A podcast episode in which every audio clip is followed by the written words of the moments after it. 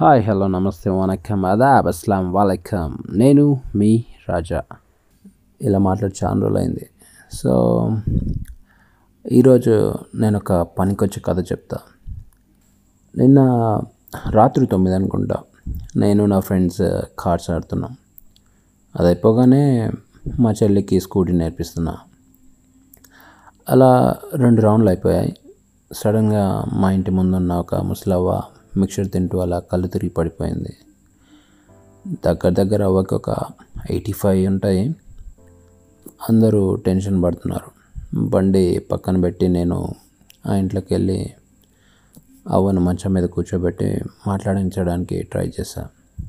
అవ్వ కాన్షియస్లో లేదు. మెల్లగా నా ఫ్రెండ్ రాజేష్ ఆటోని పిలిపించాడు. అలా మేము మావయ్య హాస్పిటల్కి తీసుకెళ్ళాం. అక్కడికి వెళ్ళగానే డాక్టర్స్ హే ఆగండి ఏమైంది? అని అడిగాడు. ఆ అవ్వకి కొడుకుంటారు కదా అంకుల్ ఇలా మా అమ్మగారు కళ్ళు తిరిగి పడిపోయారు అని చెప్తే అవునా? దగ్గు సర్ది జ్వరం ఇలాంటివి ఏం లేవు కదా. ఎందుకంటే ఇప్పుడు కరోనా అయితే ఇక్కడ చేర్చుకోము గాంధీకి వెళ్ళండి అని చెప్పారు. అప్పుడు అంకుల్ లేదు అవేం లేవు. ఇప్పుడే ఇప్పుడు దాకా బాగానే ఉంది. సడన్గా పడిపోయింది అని బాధపడుతూ చెప్పాడు. అప్పుడు వాళ్ళు లోపలికి అలో చేసి చెక్ చేశారు. హార్ట్లో ఏదో చిన్న ప్రాబ్లం ఉందని స్కానింగ్ చేయాలంటే ఆ మెషిన్ ఇక్కడ లేదు సో వేరే హాస్పిటల్కి తీసుకెళ్ళమన్నారు. అప్పుడు టెన్షన్లో ఉన్న అంకుల్ పాపం ఏం చేయాలో తెలియని టైంలో రాజేష్ ఉస్మానియా లేదంటే నిమ్స్కి తీసుకెళ్దామని సజెషన్ ఇచ్చాడు. మళ్ళీ మేము ఆటో ఎక్కి నిమ్స్కి ఎమర్జెన్సీ వార్డ్కి వెళ్ళాం. అక్కడ ఆటో ఆపగానే ఒక వ్యక్తి మరి ఆయన డాక్టరా లేక మనీ కోసం ఉన్న మేనేజరో తెలీదు. వచ్చి అవ్వని చూసి ఇక్కడ జాయిన్ చేయాలంటే రోజుకి పదిహేను వేలు అవుతుందన్నాడు. ఆరోగ్యశ్రీ కార్డు వర్క్ చేద్దానంటే ఇప్పుడు ఓపీడీ లేదు.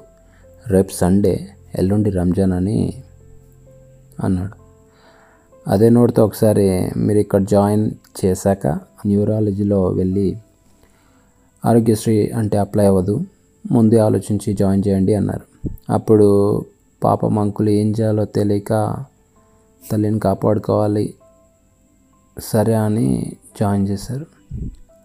నేను అంకుల్ కొడుకులు అదే అంకుల్కి పిల్లలు ఉంటారు కదా సో తమ్ముళ్ళు కలిసి అలా పక్కకు నించున్నాం.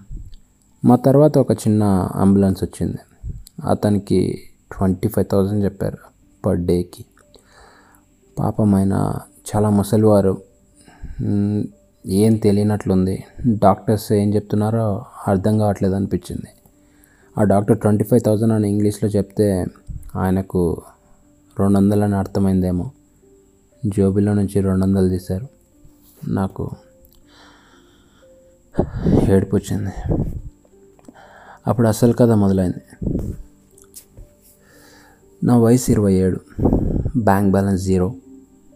అమ్మ నాన్న బ్యాకప్ ఏం లేదు. రెంట్లు కట్టుకుంటూ దానికే సరిపోతుంది. అలాంటిది ఇలాంటి సిచ్యువేషన్ నాకే వచ్చుంటే ఏంటి నా పరిస్థితి అని నా మనసు నన్ను అడిగింది.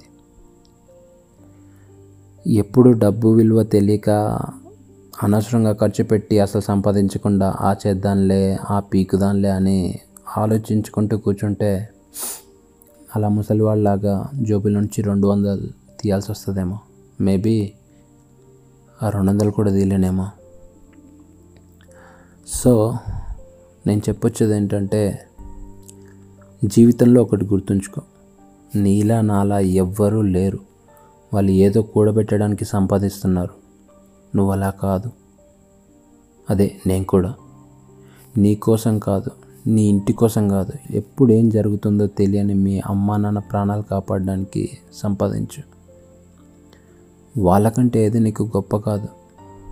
పోయాక ఏం చేసినా తిరిగి రారు. ప్రయత్నించకుండా నువ్వు ఓడిపోకు. ఎలా సంపాదించాలి అనుకున్న ప్రతి క్షణం మన బ్రెయిన్ రేపటికి మారిపోతూనే ఉంటుంది. మారనీకు. ఒక్కసారి గుర్తు తెచ్చుకో. ఏంటి?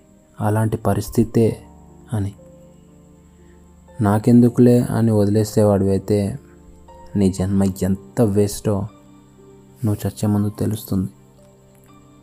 So life is more important than money. So సంపాదించు.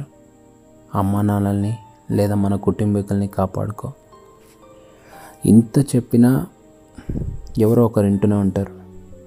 ఆ ఒక్కరికి కూడా అర్థమయ్యేలాగా ఈ జనరేషన్లో చెప్పాలంటే నువ్వు అమ్మాయిని ప్రేమిస్తున్నావా? బాగా చూసుకుంటా అని అనుకుంటున్నావా? కానీ డబ్బులు లేవా? వదిలే లవ్ చేయకు. తిరిగేంత డబ్బులుంటే సరిపో. ఏమైనా అయితే తిరిగి కాపాడుకునేంత డబ్బులుంటే ప్రేమించు. లేదంటే వాళ్ళ నాన్న ఎలాగైనా మంచి సంబంధమే తెస్తాడు. ఏదైనా అయితే ఎలాగైనా ప్రాణం కాపాడుకుంటారు. అర్థమైందా? నాకు అర్థమైంది. Thank you.